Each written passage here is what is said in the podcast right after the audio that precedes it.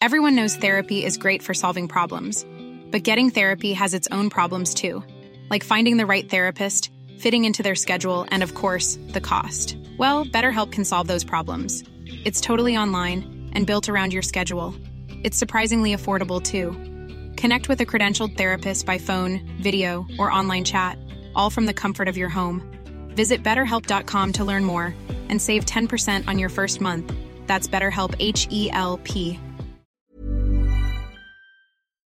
Entrevista.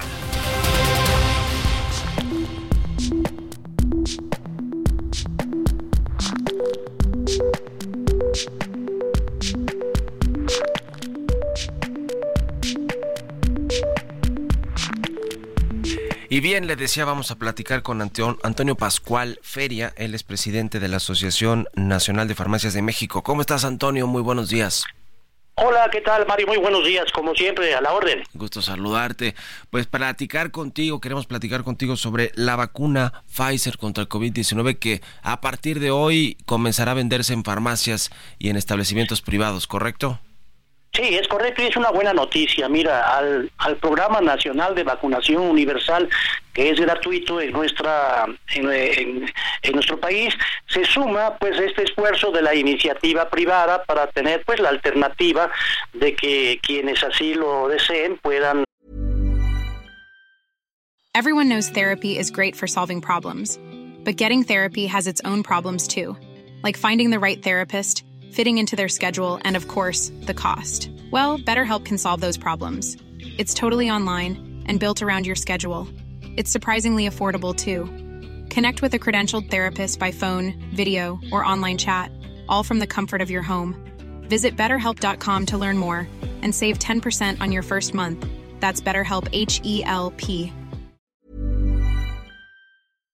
también adquirir eh, la vacuna en el sector privado, ¿no? Y, y, aquí, bueno, pues este esfuerzo de complemento este, va también para los hospitales, sanatorios, médicos, farmacias, ¿verdad? Entonces toda la cadena de suministro se ha este, eh, preparado para poder este, eh, cumplir pues con este objetivo de esta alternativa de complemento, este Mario. ¿En cuántas farmacias aproximadamente se va a distribuir esta, esta vacuna? Me refiero, eh, digamos, seguramente irán llegando poco a poco las, eh, las vacunas a, las farmacias privadas, pero no todas tienen estas características de cadena de frío y las condiciones que se requiere para mantener eh, estas vacunas. ¿De cuántas estamos hablando que tienen esa capacidad? Por supuesto, mira, en todo el sector el 38% son susceptibles de poder pues eh, participar, ¿no? Porque se requiere eh, desde luego tener un marco regulatorio que, que se tiene que cumplir y, además pues la, la, cadena de frío, ¿no? Como bien lo mencionas, Mario. Pero este son susceptibles pues de poderse sumar, no ah, ya se dio a conocer desde el día de ayer algunas cadenas que es eh, muy importante que tienen una cobertura también en diferentes entidades, ¿no? Pero se van a sumar más hospitales, se van a sumar más farmacias, inclusive consultorios adyacentes a farmacias que califiquen, pues tendrán que tener la autorización por parte de la autoridad sanitaria, ¿no? En este caso, pues la COFEPRIS. Pero pues es una buena noticia. Aquí lo importante también, Mario, es destacar que, eh, como lo hemos eh, señalado, ¿no? La, la, expectativa que hay es que las, eh, el costo de estas vacunas van a ser menores que en las farmacias de Estados Unidos. Y eso es bueno también porque pues es una alternativa. No tendrán que irse hasta Estados Unidos para vacunarse no las personas que así lo deseen verdad entonces es una buena noticia y además el esfuerzo que se estará haciendo bueno contempla también que no se dé una especulación en los precios y eso es también algo que hay que reconocer verdad este se trata de un propósito un, esfuerzo loable entonces bueno pues no se puede caer en una especulación y, y, es así como los primeros precios que empezaron ya a a, este, referirse, pues lo contemplan, ¿no? ¿De, cuánto estamos hablando? ¿Cuál es el precio promedio aproximado de la vacuna? Pues mira, entre 800, 800 eh, pesos eh, a 900, pero resultan estar por abajo de los, del precio promedio que se da en Estados Unidos. Vamos, es una buena noticia. Ahora aquí lo importante es pues que la población pues se vacune tanto en el programa nacional de vacunación como en esta alternativa también porque eh, si bien es cierto que esta nueva subvariante que es la JN1 que se denomina la pirola este no es muy contagiosa pero no es tan agresiva como las anteriores ¿eh? entonces eh, pero sí vamos recuerda que para enero y febrero es vamos, la mayor incidencia que se da, ¿no? Entonces es, es conveniente que la población pues se, se vacune, ¿verdad? Ya, pues muy bien, es una opción eh, de todos modos, además de lo que hay en el sector público, para los mexicanos que quieran pues vacunarse con Pfizer, que no son las que ofrece el sector público, y pues que tenga esta libertad de poder hacerlo aquí en un establecimiento privado de México y no necesariamente ir a otro país, particularmente a los Estados Unidos a a, buscar este, este antígeno. Aprovecho que estamos eh, platicando, eh, si quieres comentar algo más de esto, Antonio, pero si no, que me des tu balance del 2023 del sector de las farmacias, cómo, cómo cierran este año. Pues mira, si me lo permites, mira, hay, hay también más vacunas que se van a sumar.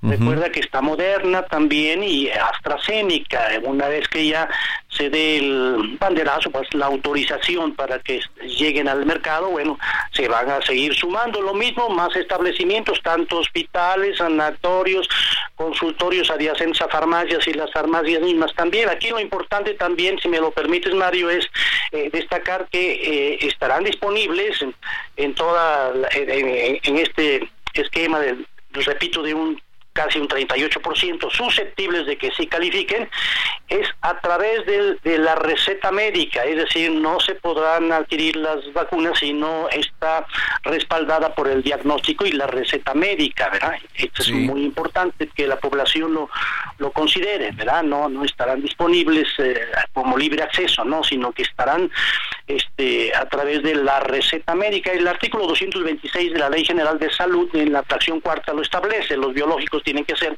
a través de la prescripción médica.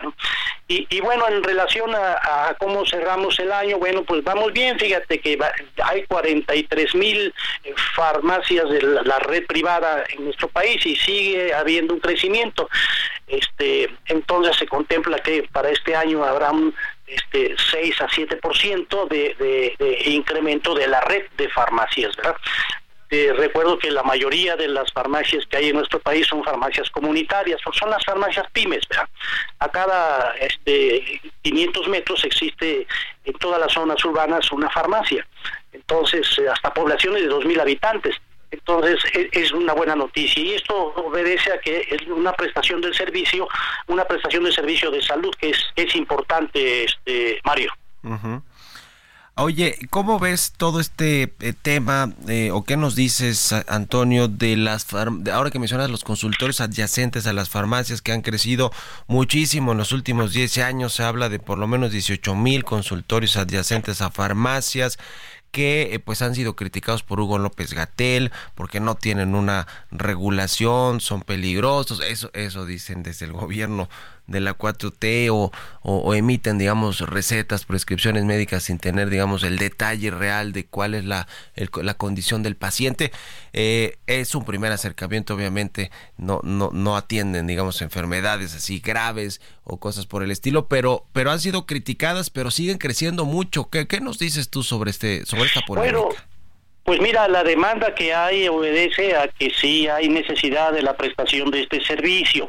Lo que sí es, digo, es, es eh, en Anafarmex lo hemos eh, este, considerado también. Hay una convocatoria para una mejora regulatoria. Y en ese sentido, la ANAFARMEX ha publicado ya un protocolo para ir en esa dirección de una mejora regulatoria para los CAF, consultorios adyacentes a farmacias.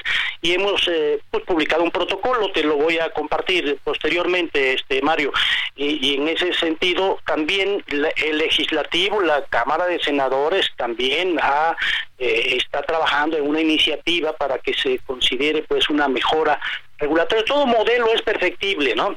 Estos padecimientos de primer nivel, o sea, padecimientos eh, de, primer de, enfermedades de, primer nivel, pues son este, básicamente lo que se atiende ¿no? en, estos consultorios. ¿no? Y, reitero, bueno, pues la, la, necesidad de la prestación de servicio, este, pues eh, con la demanda se, se, ha, se ha puesto en evidencia. Son 10 millones de consultas al mes que se, que se generan en estos eh, consultorios adyacentes a farmacias, Mario. De manera que en, en sí, digo, también es es eh, la, la, encuesta que salió, había una, un, una, un señalamiento en el sentido de que había una sobreprescripción. Y en ese sentido te digo tres puntos nada más de, de, este protocolo. Uno de ellos es de que pues, tiene que haber expediente clínico. Segundo, tiene que haber también este, bueno, una información del médico al paciente del efecto terapéutico que de los medicamentos que prescribe. ¿sí? Y también hay, de acuerdo con la ley, pues no es necesario que el usuario, el paciente, tenga que surtir su receta en la farmacia aledaña, es decir, no se condiciona, ¿no? Esto es lo que hemos señalado en este protocolo. Te lo voy a enviar posteriormente, este Mario, y en ese sentido, bueno, se trata de que mejoremos la, la este, esta convocatoria de mejora regulatoria. Que, eh, todo este tema regulatorio también me imagino que es para combatir medicamentos eh, que son falsos, pirata o como eh, pues se les llama, que han llegado también al mercado, ¿no? Y, ha habido alertas de la COFEPRIS. Por supuesto, sí, fíjate que en ese sentido la OMS este, señala que el 10%, fíjate, esto es un, es un, es un promedio, 10% de los medicamentos que se fabrican en el mundo caen dentro de un mercado ilícito, ¿eh? Entonces, aquí en México estamos abajo, sobre un 5%, ¿verdad? Pero eso no nos, este, digamos, siempre estamos alertas. Hay un protocolo también para este, combatir pues este este escenario no y, sobre todo bueno pues eh, que la población eh, tenga en cuenta que tiene que ser en, en farmacias establecidas no y, que no que no este bueno y, también esta promoción que luego se da por internet eh, hay proveedores de dudosa procedencia no entonces hay que estar muy alertas en ello.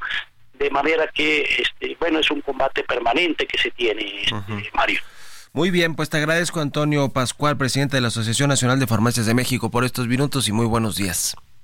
Buenos días, te mando un abrazo y feliz Navidad. Igualmente para ti, felicidades, que estés muy bien.